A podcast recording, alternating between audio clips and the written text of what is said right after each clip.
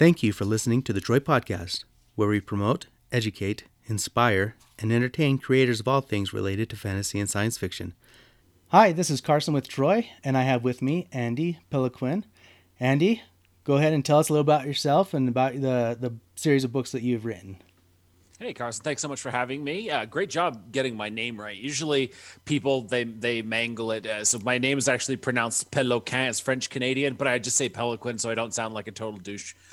but um, for those of you who have never heard my voice or have never seen my name, which I'm sure is many of you, I am a fantasy and science fiction author. I actually have five series um, published to date. So, dark fantasy, assassins, thieves, uh, special operators in both sci fi and fantasy, just kind of the darker side of the genre, which is honestly what I love to read and write.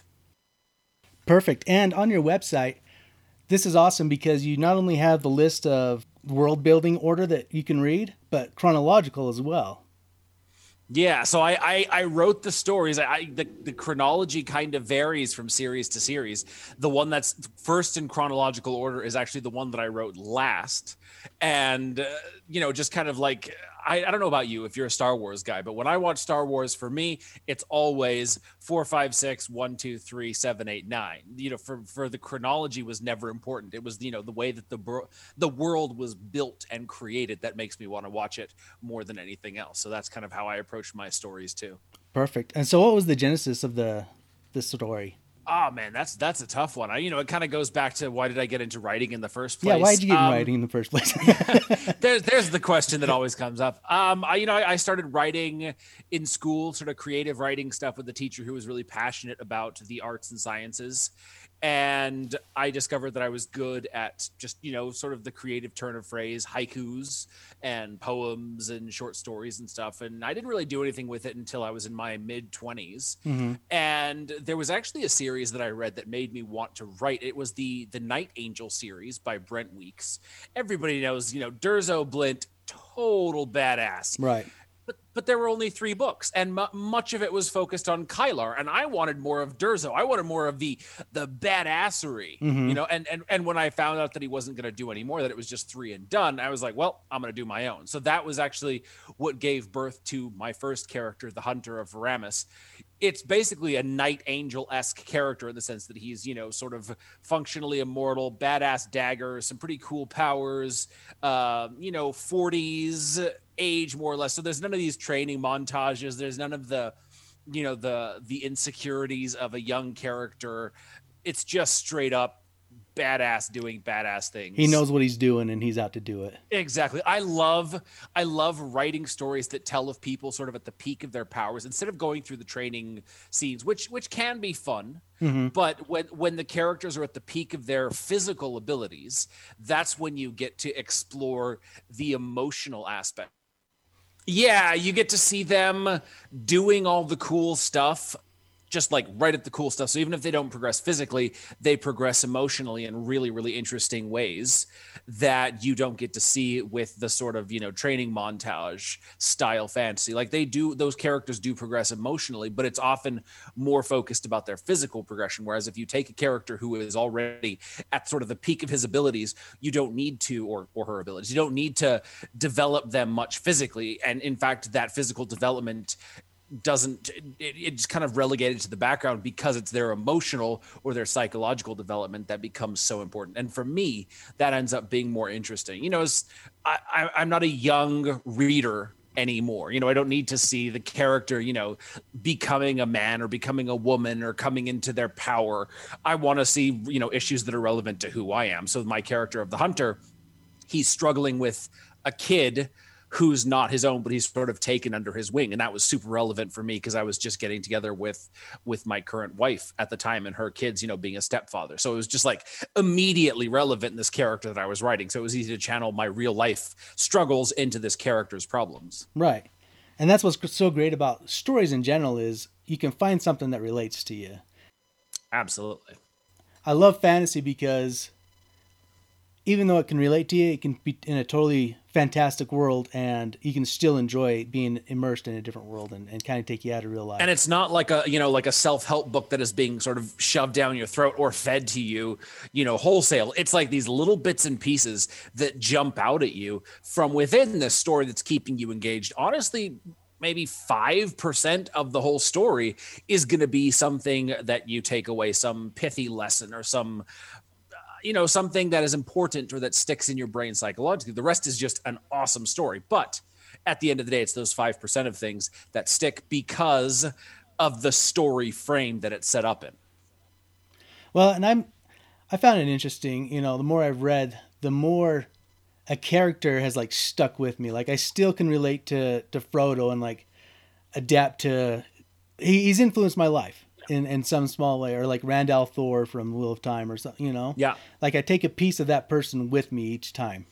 Absolutely. And I think the more that we read, and, and I've found for me as a writer, the more that I engage with these characters, whether it's the characters that I'm writing or reading, the more I begin to understand the people around me. I mean, a super, super good example is, or, or for me, that I found amazing was uh, Kaladin's struggle with depression in Rhythm of War, the, the fourth of the Stormlight Archives. It's hard to understand depression because people who are depressed maybe they don't know how to put it into words. But then when when sanderson describes how the character was feeling it kind of gives you an insight into it. So when you see uh, someone else who's depressed you think about or i think about okay how did he describe it? You know the the weight on his chest or the feeling of you know darkness or whatever it is. And that kind of helps me relate to people. So the, honestly as a writer i feel like it's made me so much more empathetic with people around me because of the fact that i live so much in someone else else's head. That's a great thing about stories in general. In fantasy, science fiction, um, you know, with Ender's Game and stuff, you do get that kind of the hero's journey, you know, from the the training montage and stuff. How do you move away? Like, how do you pick out ideas and be like, okay, I want to write about this, um, throw this idea away? Like, how do you move forward with that guy that's in his prime and like kind of grow. At the end of the day, it's still the hero's journey, but it's much more emotional than physical. So you, you've still got someone who is like, let's say, emotionally stunted, right? Um, just like someone who is physically stunted. The farm boy who has no idea how to swing a sword is on a physical level exactly the same as the badass assassin who doesn't know how to tell people that you know that he cares about them or he doesn't actually understand that this thing that he's doing is something that's emotionally, you know, uh, mature. So it's like you you follow the exact same progression, the ups and downs, the highs and lows, but it's a far more emotional journey than it is a physical one. Obviously, you throw in the challenges, you know, the call to action, the physical call to action, but then also the emotional call to action. It's it kind of does follow the same exact script. It's just taking it from a different perspective. Okay. Well, going back to Rhythm of War, like Kaladin in that his physical journey doesn't progress, but it is his emotional. Like, you know, he's not out fighting the the parshmen and stuff. It's he's yeah. It's only it's it's sort of background to all of his emotional arc. Like that is actually a really good example of because he does fight. You know, there's that whole scene where he's fighting in in the you know the stone tower at the end, and he's trying to he's trying to liberate the people and all that. But that is an an external manifestation of his internal struggles, that internal war with himself, with his nature, with, you know, wanting to be a healer as well as a fighter, all of that. That is front and center for Kaladin as a character. And that is, I think, what makes so many people sort of instantly connect with the character is that this, this, struggle that he has is something that we all wrestle with on a really daily basis almost. So I'm going to relate it to another um, series, and you might agree, might not agree. But one of my favorite set of movies is the Rocky movies. Okay. And Rocky One is that hero's journey physical where he's, you know, training for Apollo and, and going through all this stuff. But Rocky Four, even though it's he does some physical training, it's more emotional for him. You know, he has to deal with Apollo's death. He has to be away from his family in Russia, and so do you, does that kind of make sense? Is it kind of yeah, of totally, thing? totally. You know, the the the journey is no less visceral because it's physical or emotional or mental or psychological or magical or spiritual, whatever it is. That journey still holds true. You know, Frodo traveled across across Middle Earth to drop the ring into the fires of Mount Doom, but someone can literally, you know, have a massive journey of character and you know only go a few blocks. Like there are stories these slice of life stories that take place all within a few blocks or within a city or something but the char- the story is no less gripping because we're sinking our teeth into the meat of the character because of their emotional stakes. So uh, that for me is the kind of story that i resonate with. Um, as a reader the ones that that hook me are these ones that just that sink their teeth into into some emotional aspect of my myself my personality my brain whatever it is as opposed to you know identifying with the character physically or or something like that. What are some of your favorites? Can you think of any? Uh yeah for sure. Offhand um the one that i've loved most recently actually i've got it right here dragon mage by ml spencer. Now this is a, an autistic main character who who his skill is tying knots. It's one of the you know the the ASD behaviors. He's just really he's in, uh, in fascinated with knots, and it turns out that knots is how mana, magic manifests in his world. But he is he is an autistic character, and as someone with ASD myself, it's so interesting to see this character brought to life. And it's not like the character's autism is treated as a weakness. It's not like he's cured it's just a part of who he is. And and the the author does an amazing job of depicting autism. Um, he is very high functioning he is verbal but he does have a lot of the same quirks and traits that that people who are severely limited by their autism have. So honestly it i burned through that book uh, a couple of weeks ago. I actually reached out to the author and said i need a copy. So she sent me a, a signed copy for my shelf. Um, another one that i actually really resonated with was the bloody rose um, that is the second in Nicholas Eames' The Band series. And the, the first one, Kings of the wild you mentioned that in any any gathering of fantasy fans, and five out of ten of them will be familiar with it. And it's a great story. It's kind of old retired heroes coming out of retirement to save the day and it's it's got a lot of those themes of people who are past their primes sort of struggling with who they were versus who they are and that was a really good one but the the second one bloody rose had this this element of like found family, like this group of sort of freaks and outcasts got together to join, you know, form this adventuring monster slaying band. And that for me, it resonated so much more. Uh, the the story, it it ended up connecting with me much, much more deeply than the first one even though the characters in the first one were like me. You know they were old uh-huh. well, you know they were they were guys they were warriors they were badasses but the characters even though they were younger or they were female or they had nothing in common with me their emotional journey that was something that i immediately connected with. That's awesome. I haven't heard of the um who who's the author again of the second one? Nicholas eames e-a-m-e-s. Amazing books. I'll have to look that up. Um i've I actually have an interview tomorrow with ML Spencer. So awesome. I'm excited. Oh yeah, she's she's awesome, and and this story is one that, honestly, it it is one of the best books that I've read in the last year. And I'm saying this after reading um, Evan Winter's Rage of Dragons, which is awesome, and Pierce Brown's Red Rising. Like this book, in my opinion, stands up with those ones. Awesome. Uh, we'll have to talk about it tomorrow. And I have an autistic son too, so I can relate on multiple levels, yeah. I guess. and like if you if you look through the pages of the book, you'll immediately see a lot of the behaviors that I'm sure your son does. You know, it, it, not every every autistic person is the same, but they have a lot of those same, or we have a lot of those same traits in in common. So it was immediate, like I immediately identified with the character. And then when the when when the character was accepted for who he was, not despite his ASD, but just because that for me was like, all right, this is the story I want to read. You're a pretty pro- a prolific writer. When did your first book come out? I kind of looked it up and it said 2018. Is that correct? So it was actually released in 2015. 2015 under okay. a different title, different cover, with a publisher, a small indie press. Uh-huh. That was when the first book came out. Um, the next book came out a year later, and then I had three books in 2017. But by 2017, I had kind of learned a lot more about the marketing and the ins and outs of the publishing game. So I got the rights to all those series back from the publishers and republished them myself in 2018. Okay, so that's why it said yeah. coming out in 2018. Yeah. Uh, that's what I was going to ask if you had like a whole bunch of novels in the hopper that you're just like, all right, I'm just, it's just time to release them. But apparently yeah. you did.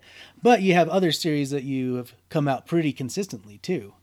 Yeah. What are some of your writing habits? Um, so I work pretty consistently every day. I have three writing slots of two hours, like almost religiously um, 7 to 9 10 to 12 and 2 to 4.30 give or take 2.30 to 4.30 and i structure my life around those. So i wake up in the morning and i get to work by 7 i have breakfast after 9 and by 10 i'm sitting back at my desk. And then i go to the gym between 12 and 2 and make lunch and then get back to work. And then after 4 or 5 when i'm done writing i am done for the day. So that's one thing that that sort of helped me to be really prolific in the sense that i am just sitting down for six solid hours a day and writing. And i also type fast because I worked as a, a copywriter and blogger for a few years before I got into writing. So I can I can type like type write 2000 words in an hour hour and a half if the story is really really flowing some days it's it's a bit harder but on average i can probably put down 20 to 40,000 words in a week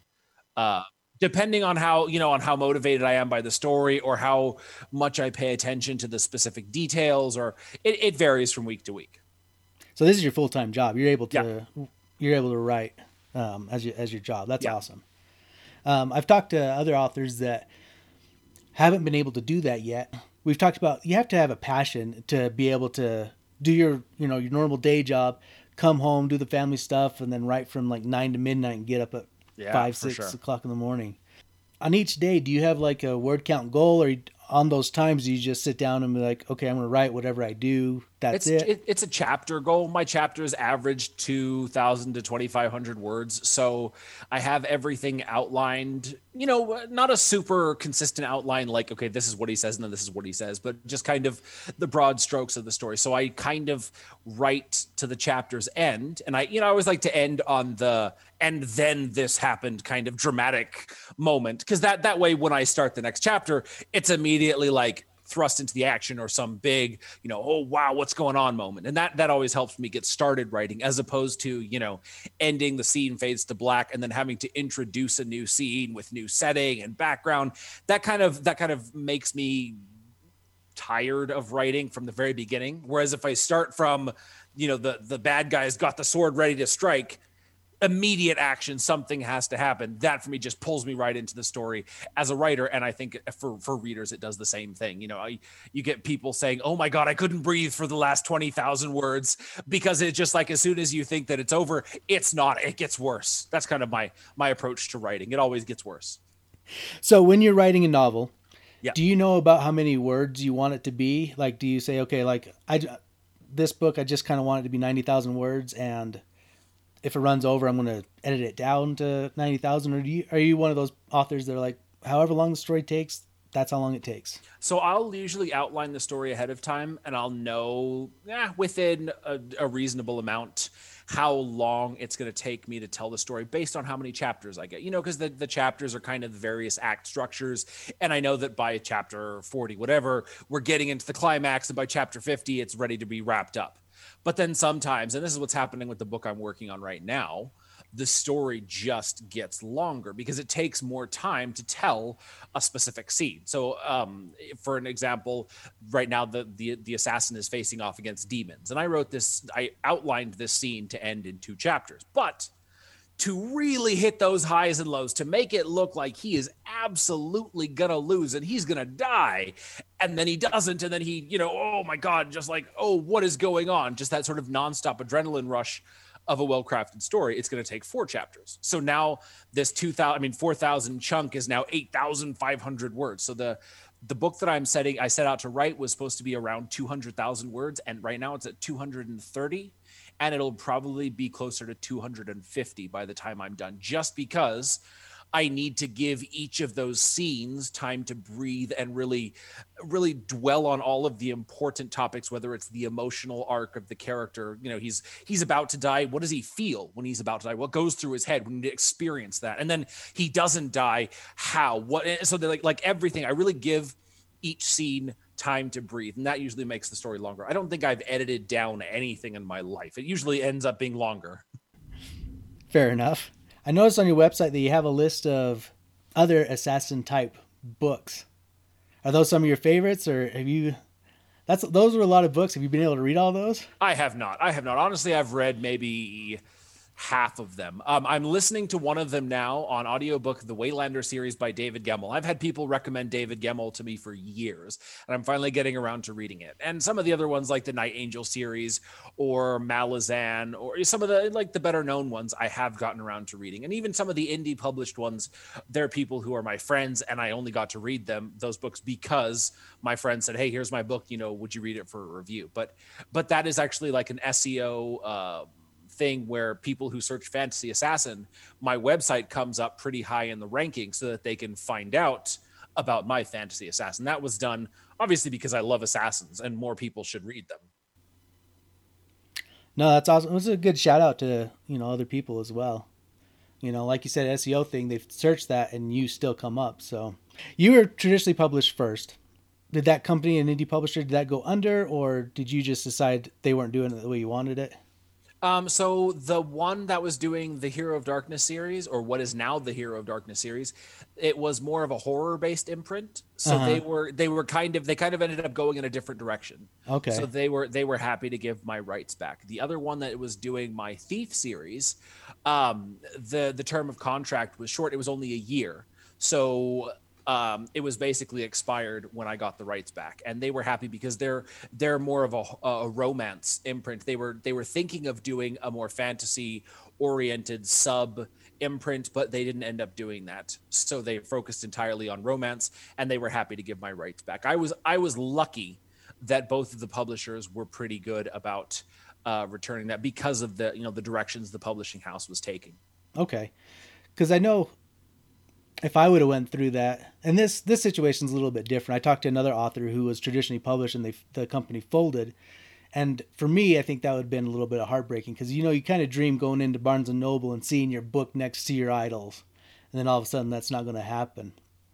I just think we live in a cool age to where we can take those back and be in control of them Absolutely. And no no product is ever truly dead. Like the series that I'm working on right now, the one that I'm working on right now is actually the first book in my Assassin series. I'm rewriting it because it was my first book, you know, 40 books ago. I've progressed a lot as a writer, so I want to tell that story better. And it's going to be twice as long because that's how how it's shaken out. But I'm I'm relaunching the series again for the second time because I want to to to make these first two or three books in the series just the best I possibly can because I've got another six or seven books to write afterward. So that's the beauty of of doing this whole self-publishing thing is that I can relaunch as often as I as I can you know can afford to or is is wise essentially as long as it's not just like you know trying the same thing over and over again and you know that would be madness. So the idea is is taking the product that i know is is evergreen the core of what it is is this assassin who kind of has this heart of gold secretly. He's also a total badass. He's got this emotional journey that everybody seemed to resonate with. I'm going to make it super cool and then I'm going to put it back out there with updated covers, you know, something that is is current in the market that will hopefully last and sort of make a splash to the same degree that my favorite assassin series like Night Angel did. Right. How do you go about finding cover artists and because you're in control. I mean, you have to pay for editors and all that. Do you have beta readers for your first round of edits, or do you? Absolutely. Yeah, I have I have beta readers and I have ARC readers who catch the the typos that exist after the editor's already gone through it. So it goes beta readers, editor, ARC readers to catch all those final typos, which you know sometimes they still slide through, and that's just part of the publishing life. Finding a cover artist is a very very difficult process because you can find lots of cheap cover artists and lots of good cover artists, but you can't usually find good cheap cover artists. You can never it's it's very hard to find someone who falls in that Venn diagram of perfection, essentially, good and cheap. So um, I've I've auditioned a lot of of cover artists by basically saying, here's what I want, see what you can do. You know, you have to spend a bit of money to sort of it's not exactly a gamble, it's like a test you have to pay them to make the covers and you you know you try to find someone who you think will do a produce a good product. And maybe they're not the artist that you think you you know that, that you're going to end up with. So you have to pay another artist. It's it's not a perfect system but it's the way that that you end up with a cover that is just gold. Yeah. And your covers are pretty good. I, I i'm very very happy with the covers of my box sets. All of my My standalone books, they need to be relaunched with new covers because those covers are outdated. You know, in 2018, when I launched all of that, that photo manipulation style was current. Now it's outdated. People mm-hmm. don't do photo manipulation anymore. So, to, in order to make these products feel brand new, I need to put new covers on them and do a relaunch. But I'm doing that one at a time, starting with the Assassin one, which is the product that I know is the most viable. Well, here's the thing about self publishing that I think a lot of people don't know when they're starting out is like you said, you need to update the covers. Like you always have to oh, stay oh, yeah. constant and pay attention to the market. Hmm.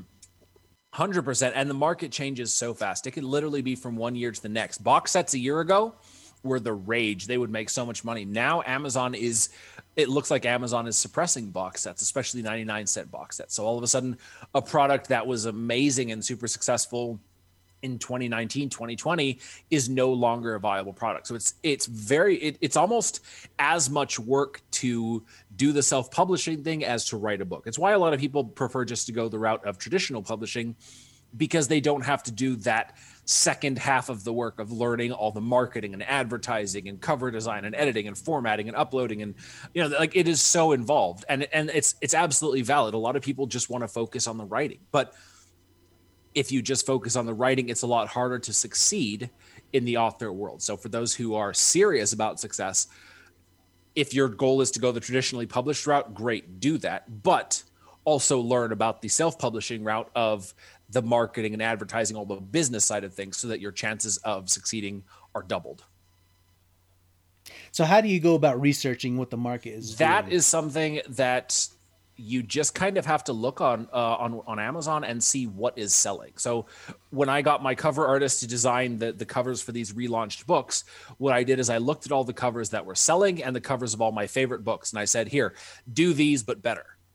And and and right now, really, the only thing that you can look at is the books that are selling. So, for example, Dragon Mage. Dragon Mage is selling great, which is amazing because it's an awesome book so stories like this, stories that have representation, that show things that uh, a lot of the world aren't familiar with. These are the kind of stories that would hit the market or that could hit the market really well. And then you put a beautiful cover on it that's based on, you know, that's similar to other fantasy covers out there or that hit a vibe of nostalgia for the more classic styles of fantasy. You know, you can, you can kind of just look at what's there and see what's popular and emulate that as best you can. Well, I think that you know the dark. I, it's not really a dark side. We all have to make money, and you have to be able to sell what you write. You can't just say I'm a published mm-hmm. author and put it on Amazon and. I'll say if you're not selling books, no one's reading your books.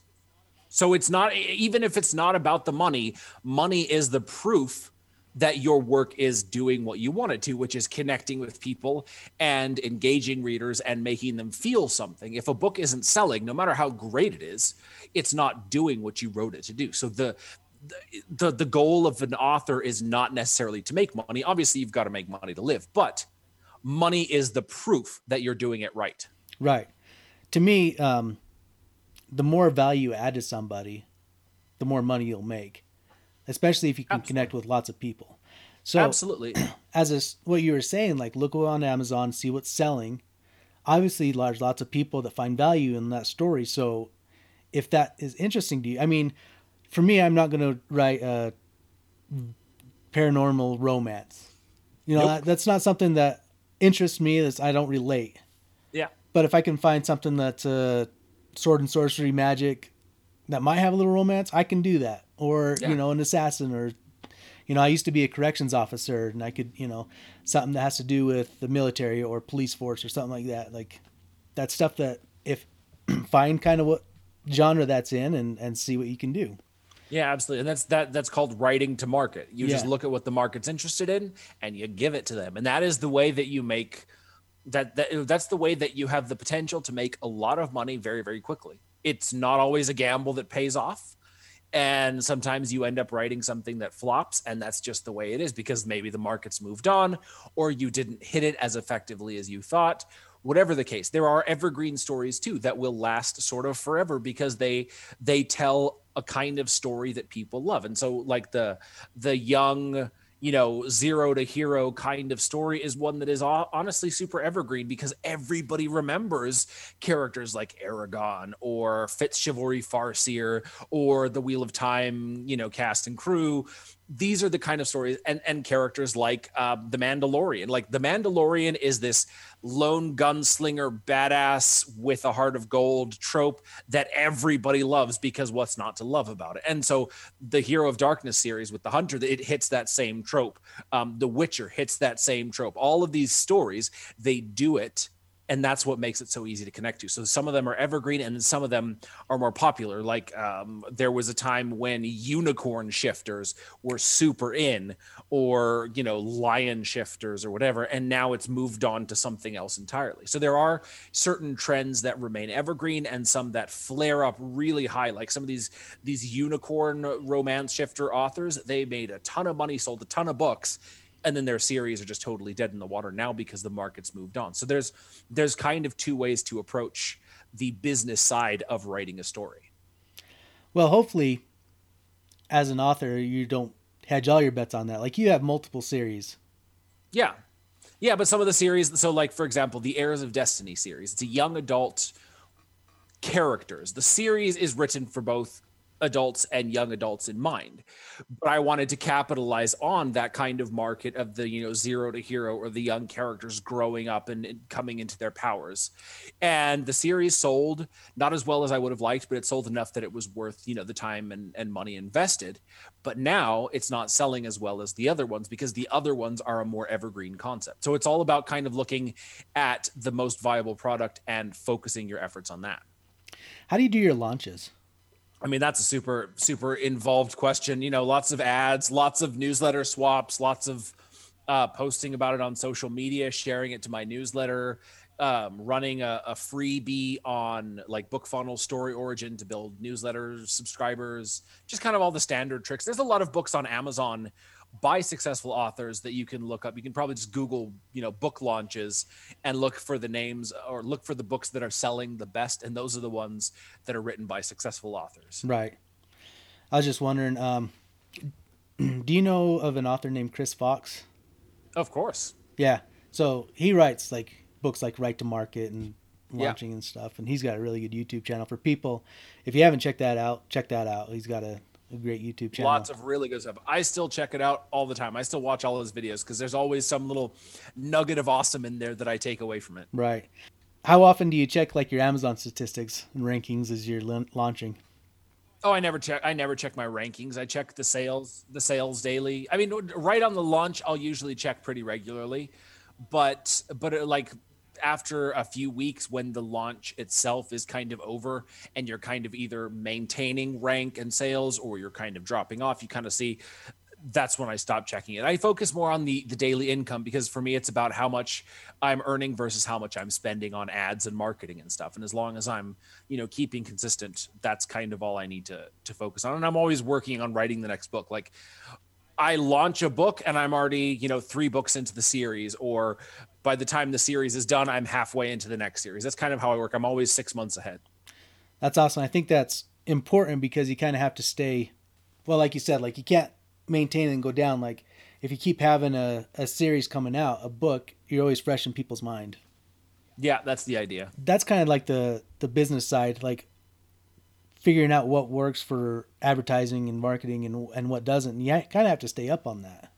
Absolutely. And it is, again, that is more time consuming and more stressful than the writing. Like eh, all the stress that goes into writing and telling an amazing story, into writing these complex emotions and all of that is exhilarating and draining. But the business side of things is just mostly draining.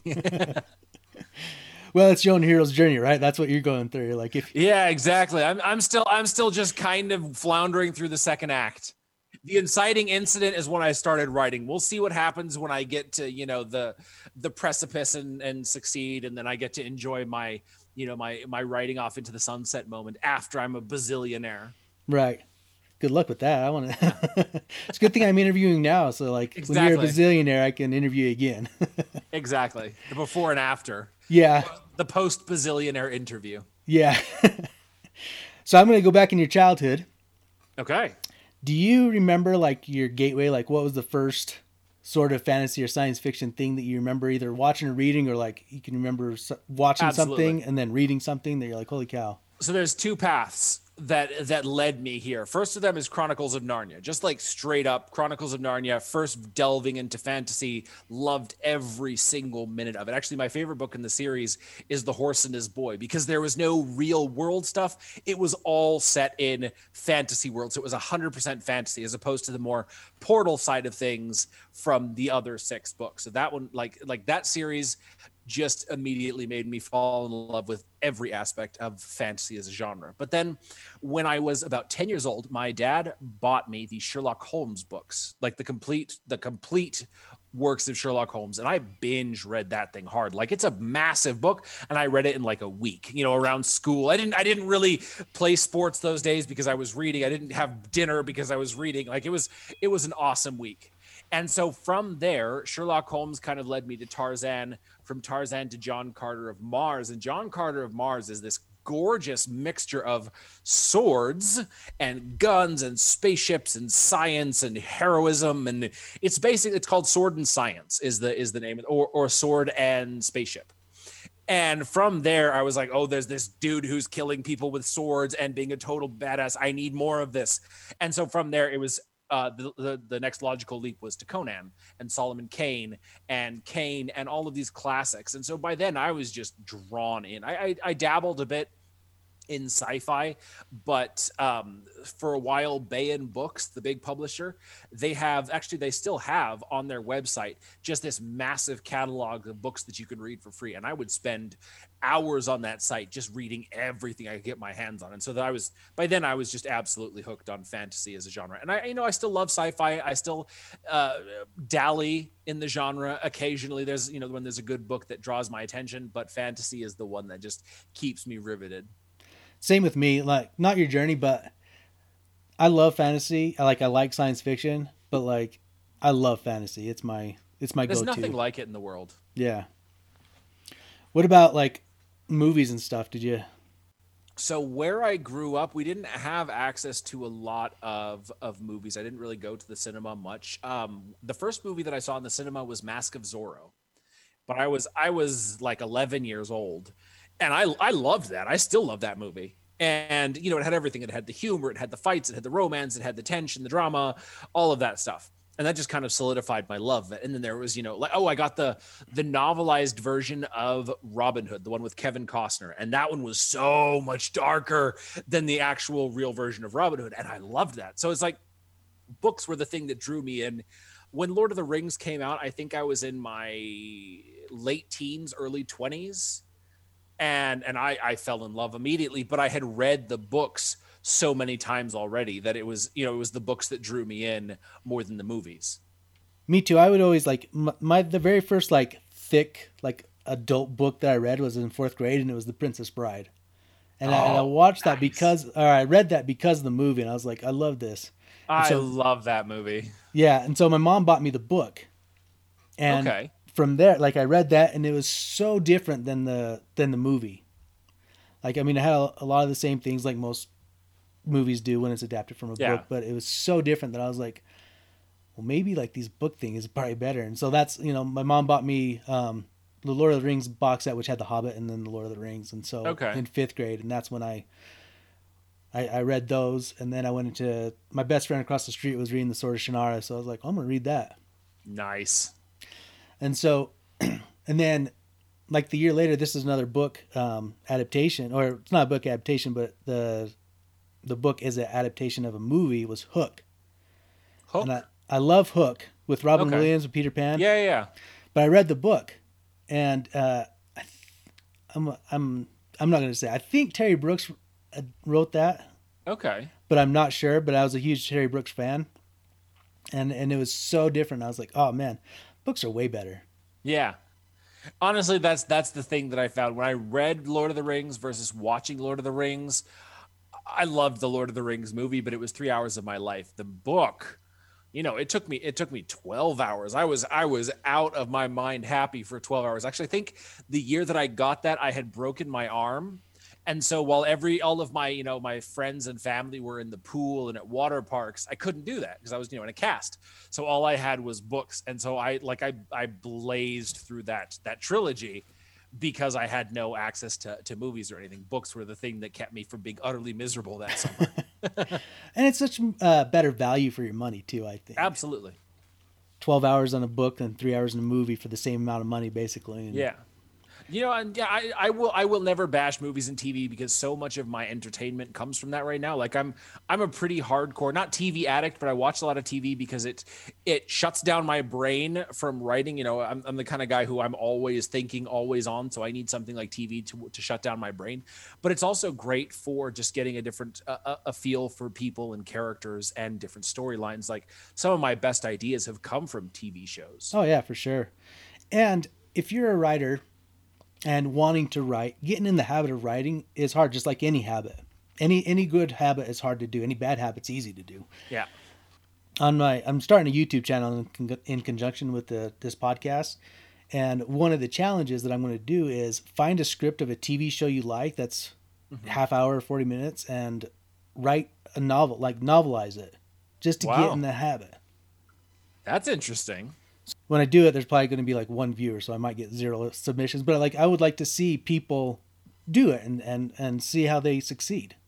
That could be a really interesting thing, right? I mean, the two mediums are very, very different. Writing a script for a TV show is vastly different from writing a novel. Um, I talk with this with my brothers about this all the time. One brother is a uh, a creative writing or journalism major, and the other one's an actor. So they're kind of the two opposite ends of the spectrum. One of them has no fiction in his life, and everything is about facts and presenting it, and the other one is all about you know portraying the things. And so they they talk about the difference between like what I what I do in a novel. It could take me ten thousand words to do a scene that my my actor brother really only has two or three minutes to portray and maybe a hundred words to actually say. So it's a super interesting thing to see the differences between the various uh, entertainment and communication mediums. Right. And so I think it'd be interesting to see what people do with that. Like if they get a script of, yeah. especially something they see because they can kind of reference. Yeah. But they could make changes too. I'd even do like, um, if you're a huge fantasy, I mean, you can get famous plays like um, Midsummer Night's Dream, you know, get Shakespeare, do something, you know, that you already have access to. Yeah, I, Romeo and Juliet. Yeah. Or Othello. Oh, Othello. Othello. that would be a story to bring to to life, or or Hamlet even. Just one of those ones that have a lot more drama to them, and seeing how they would they would feel in when, when done as a novel. Right. See, and I did this in my own life. I did this with uh, Much Ado About Nothing just to try. Like, I just needed to get in the habit nice. of writing. So, and it was very beneficial to me. So that's why I want to challenge people to do it because if you're trying to get in the habit, you don't have to worry about plot. You don't have to worry about, I mean, even if you want to use the same dialogue, go ahead. Like just, yeah, just get in your chair and start writing.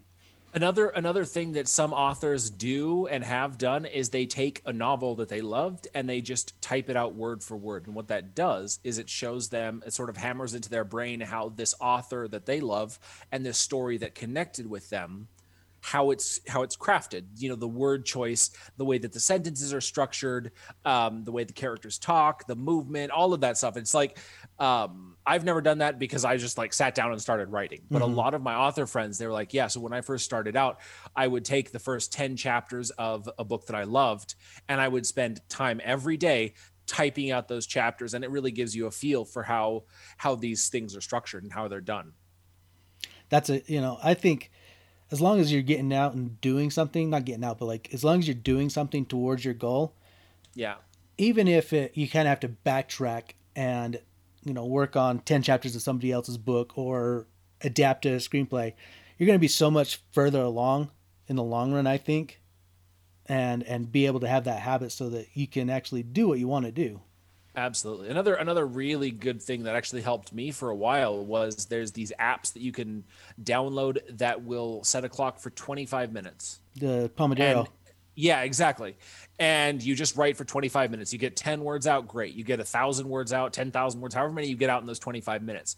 And then you stand up and you walk away mm-hmm. with that with that feeling of contentment that you did the work. And that's how I how I've always approached writing, how I still approach writing. When I'm done, whether it's you know it's i've been working for half an hour and i hammered out that whole chapter in that little bit of time and i'm done I get up and I walk away and I go do something else. I'll go to the gym. Um, I'll do something that just sort of gets my mind out of the writing space and into another space. And then I'll come back and sit down and I'll be fresh. And it helps me get things done a lot more quickly without there being the pressure of, I need to write until this scene is done or until this chapter is done or until whatever it is. It's just write until this 25 minute thing is over, no matter how much you get out. Just keep writing, keep working on it. And then your 20, 25 minutes is done. Mentally, you can clear your brain and go do something else. Um, let's go back to your um, your outline. Like, how much do you outline? Do you do lots of research beforehand, or do you just kind of plot out certain plot? Like, I know there's different styles of of plotting. Like, you got the Dan Harmon uh, circle, you got the hero's journey. Dan Wells does a really good one. I don't. I don't do any of those. No, what do you do? I, I I don't know. I've always kind of felt the story. Okay. Which which may lead to difficulties. You know, like it may not be as as awesome as it is if it was Hero Journeyed or you know the Pixar Thirty Steps or whatever it is. I just I kind of feel what the story needs and so i just kind of plot that out i'll always you know make sure that there's plenty of obstacles to make sure that the hero's victory is well earned and and the the actual outline doesn't always include what those are. It usually deals more with the physical side of things in the sense that here's where the hero needs to go, what they need to do, because I know that as I write the story, I'm gonna focus on the emotions. I, I, my my my style as a writer is to really dive deep into the character's head. So everything is is deep third point of view, uh, with lots of internal dialogue, and the the narrative all often is just part of the internal thought process of the character. Um, so I'll actually walk myself on this emotional or psychological journey as the character is going through it, and that always makes sure that the writing is easily you know it's easy for for readers to connect to that. So i know that i'm going to include those those emotional things so i don't usually plot them out. Sometimes i will if it's uh, an important you know emotional arc that ties in or reflects the physical arc then i'll make sure to to include that in. But for the most part it's more focused on just the the action highs and lows and stuff. So do you have anything that you have kind of cemented? Like do you have an ending that you want to do that you kind of start with? Like and and build guideposts from there sometimes every story is kind of different so i always have to have somewhere to start i've always got to have a character once i know who my character is that kind of informs the decision because everything that i do is about doing the opposite of what the character is. So he's strong. He's going to have to end up being weak, right? Uh, he's a badass with the sword. What happens when you take away his sword and he's got to fight barehanded against someone who's better than him? You know, it's all it's always about throwing the opposite at him, and or or her and so that's kind of what I think about when I sit down to write the character or the outline. It's like, all right, the character is in this setting right now. I've, I've established who this character is in my head. I know what they're going to be dealing with. Now I need to throw the opposite at them. And that's sort of the inciting incident that sets them down the path. And then it's just all kind of playing more and more to that. The, whatever the character's not good at, make them do that. So maybe maybe they just want to kill people, but they are terrible at the investigation. But all of a sudden, they can't figure out who to kill, and so they've got to investigate. That's the struggle, the t- the conflict, the tension. That's kind of what I what I think about. And then as I'm writing it, the emotional arc kind of shapes the story. Maybe it changes things. Maybe it affects the way that I tell a specific scene. Maybe it even changes a whole two thirds of the book, which has happened before.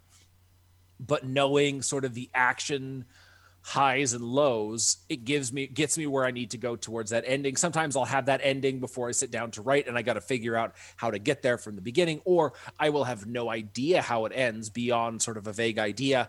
But then as i go through the story the outline kind of informs the ending or the you know the continuation. It's kind of every every time i sit down to outline a story or a series which i often do it's kind it kind of ends up going a different way. So there's not really a, a one size fits all answer to that one.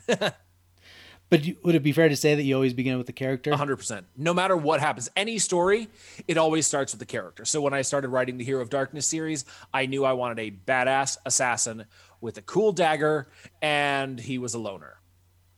And no one knew who he was. So, you know, all mysterious. No one had seen his face and lived, you know, just all that dramatic stuff. But then no one's seen his face. So then all of a sudden he's an outsider. He's a loner. He has nobody in his life. Ooh, that's good. That's a good emotional arc to play on. Now let's give him people that are in his life. Maybe he doesn't think of them as in his life. So there's all these beggars who live inside his building that he's using for camouflage, so no one would think to look for the badass assassin in this building full of beggars and lepers and stuff. Okay, now he's got all these people. Let's make him actually alone and kill all these people. Who's doing this? So it's it's kind of every decision, every emotional decision kind of leads to something else that makes the story great beyond the action scenes. When you have a character like that and you want to, you know, make him weaker or whatever you want to do, you know, have friends, make him alone, that drives the plot too. Mm-hmm. So right there, you can have two of the, from Brandon Sanderson, like two of the three things: plot, character, and setting. Yeah, yeah, exactly. The setting is the least important of the things because you just make the setting based on what the character is. You know, this like like I just told you, the the, the guy he needs people to camouflage him. So all of a sudden he lives in a warehouse sized building and it's crumbling because no one's going to think to look for him there. But in the middle of the building, there's this little like safe room kind of apartments thing. And all of a sudden, you've got the settings of the story right there. Like it's just eh, all those things kind of inform one another. So it kind of leads into this sort of snowball effect where you put one detail, it leads to another, and it leads to another, and the story. I'm not going to say it creates itself because it does take, you know, some actual work and thought, but in a way, when you've trained your mind to think like this, to keep pulling on the threads, to keep, you know, taking the next step, it kind of presents itself one piece at a time until you've got this complete and you know you can go from a tiny little story about one person in a room to the world's about to end what are we going to do? It, it's just one step at a time. And for the setting like I, re- I read that you don't have a map in any of your books so i actually i have a map in the military I have a map in the military fantasy series because you can't have armies marching unknown distances and have it meaningful. You know, this army needs to be here in 2 days, but it's a 4-day journey. That's tension right there, right? So that's that's right. that's for the military series, it had to happen.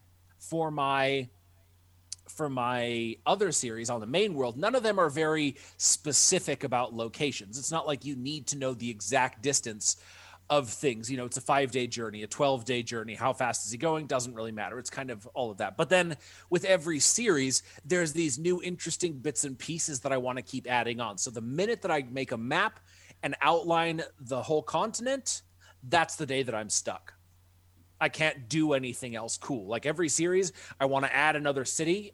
I do it and because there's no map i have the total freedom as long as i remember sort of where in context with the rest of the places that i've put onto this thing that's okay so is this do you have like an end to this i guess multiple series like do you have an end that you know like you're just no, gonna now how like the beauty of this undefined world is that there's no end of stories. I want a new continent. I make a new continent. I want a new city. 10 hours away from one city as long as i haven't said that there's no other cities within that distance it's okay. So this is this is one reason that i continue to leave it less defined because i want to keep adding. Um series that have come up right now in the in my queen of thieves series there's this city that's kind of all about steel. So it's like technologically advanced because of the alchemy.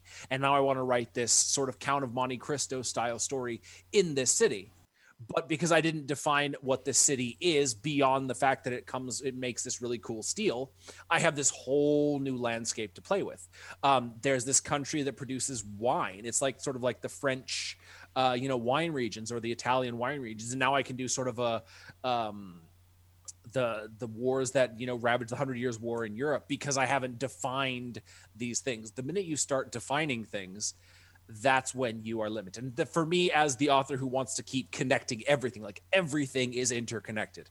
In the military series, it's across the sea, but characters from all the other series have made this journey across the sea for the reason of fighting the war. Or the hunter actually comes from the mid city where he lives to kill somebody in the city, and he clashes with the main characters. Like it's the more that I can keep building in it, the more I can connect everything tightly together. And for me as a reader, I love that. I love that in Marvel Comics when Wolverine pops up on the X Men or Spider Man teams up with the Fantastic Four, you know? Right. So that's how I want to write these stories. The more that I can make them tied together, the better. And it's nice because you can do, like you said, like you got the still place, you got the wine place, like you can do so much more like building on like I don't know, have a land of Viking like characters or exactly. whatever. Exactly. It, it, it keeps it fresh.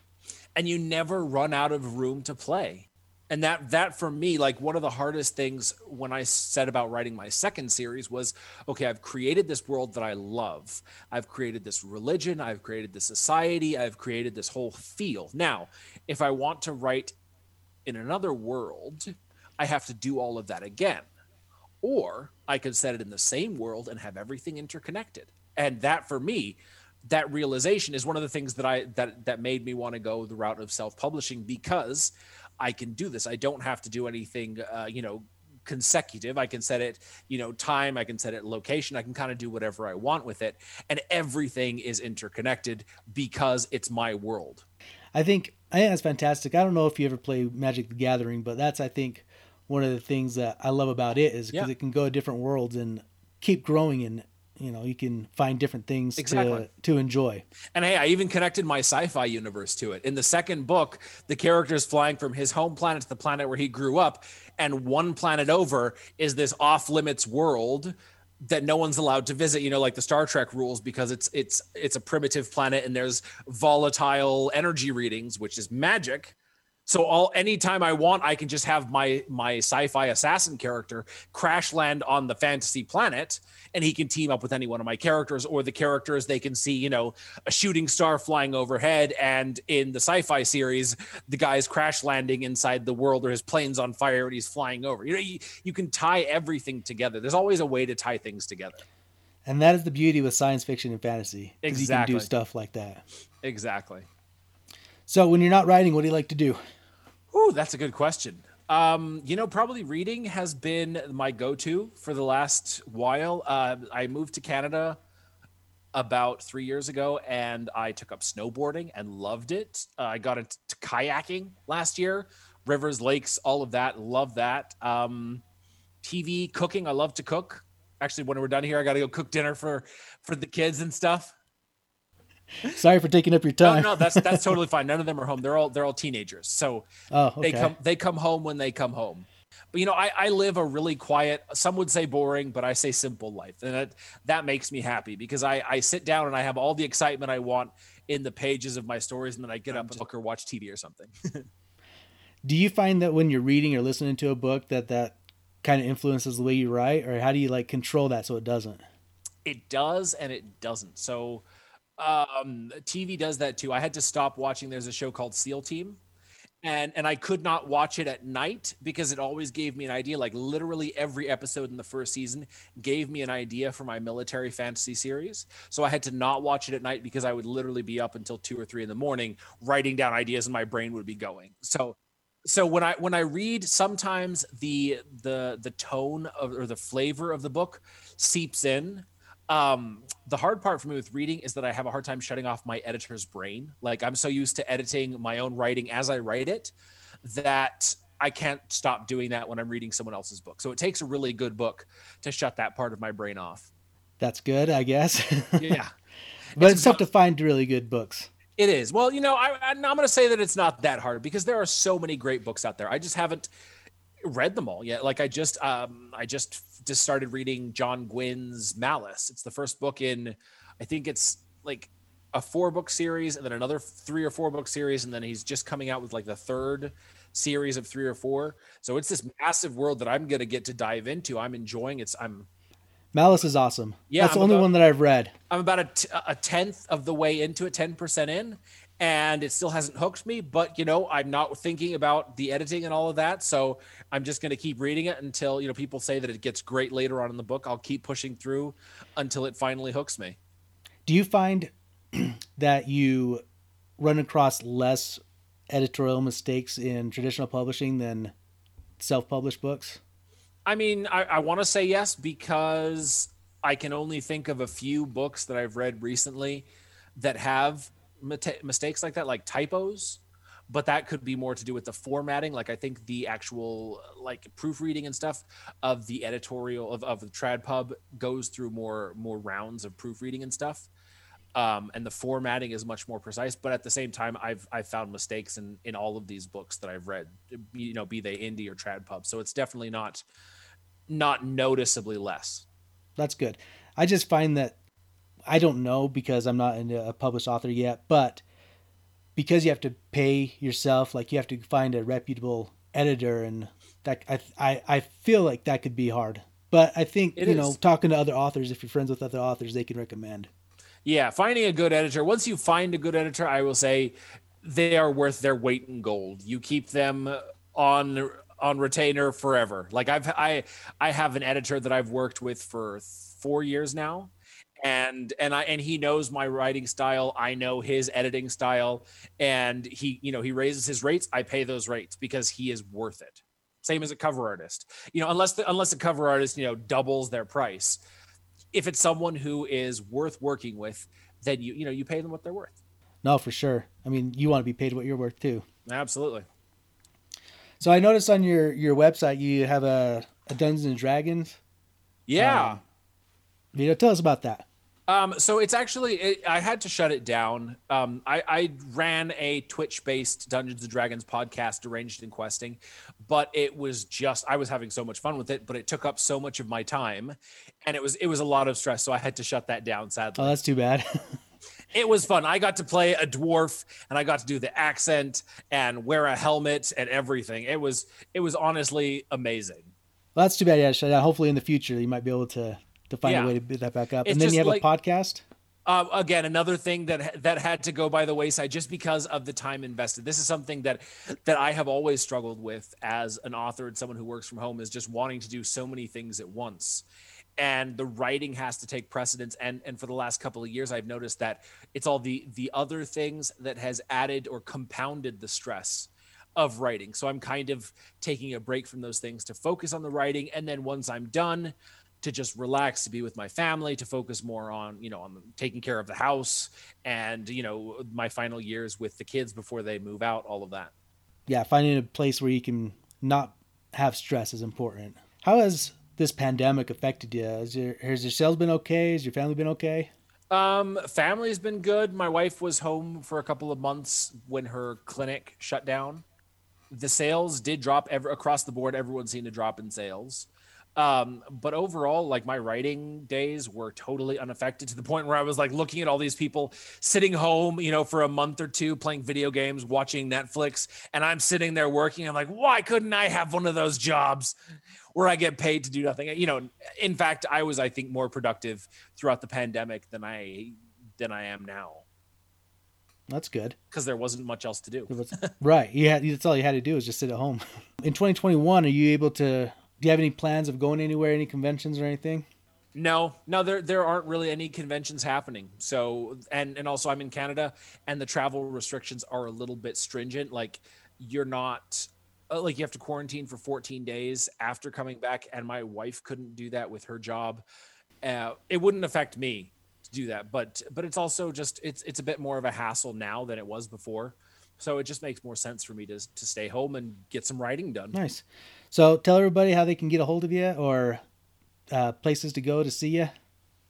Yeah, for sure. If you just Google my name, Andy Peloquin, you can find me. My website is andypeloquin.com. I'm on Amazon as Andy Peloquin, Twitter, Facebook, Facebook author page. My reader group is Andy Peloquin's Literary Legionnaires. You can that's that's kind of where I do most of my hanging out. I post pretty much daily, chat with people, updates, spoilers on my books. You know, it's just it's the place to find me. Perfect. Well, I appreciate you getting on and talking with me today. Thank you so much for having me. Thank you for listening to the Troy Podcast. Please subscribe, like, and share with your friends.